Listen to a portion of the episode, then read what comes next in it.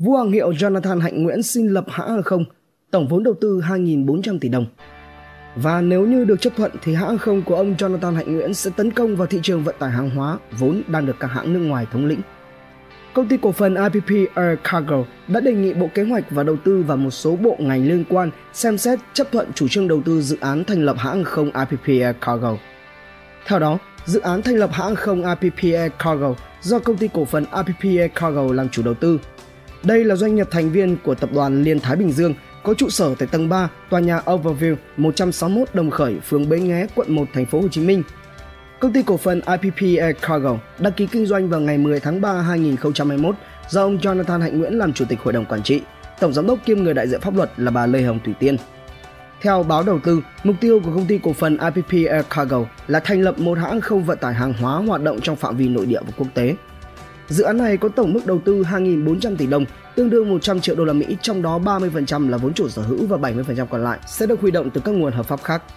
Nếu như được cấp phép, trong năm đầu tiên đi vào hoạt động, IPP Air Cargo sẽ khai thác 5 tàu bay hàng hóa, sau đó tăng lên 7 chiếc vào năm thứ hai và 10 chiếc vào năm thứ ba. Hãng dự kiến vận chuyển khoảng 115.000 tấn hàng hóa, đạt doanh thu 71 triệu đô la Mỹ. IPP Air Cargo dự kiến sẽ bắt đầu có lãi từ năm thứ tư kể từ khi cất cánh chuyến bay đầu tiên. App Air Cargo cho biết hy vọng được phê duyệt dự án đầu tư, lấy được giấy phép kinh doanh vận chuyển hàng không vào quý 3 2021, lấy được chứng chỉ nhà khai thác vào quý 4 2021 và thực hiện chuyến bay thương mại vào quý 2 2022. Hiện tại, tại Việt Nam chưa có hãng hàng không nào chuyên chở hàng hóa riêng biệt, trong khi đó hơn 80% lượng hàng hóa xuất nhập khẩu bằng đường hàng không ở Việt Nam là do các hãng hàng không nước ngoài vận chuyển. Từ khi đại dịch Covid-19 bùng phát, các hãng hàng không Việt Nam đã sử dụng máy bay chở khách để chở hàng hóa nhằm kiếm thêm doanh thu khi mà vận tải hành khách trở nên khó khăn.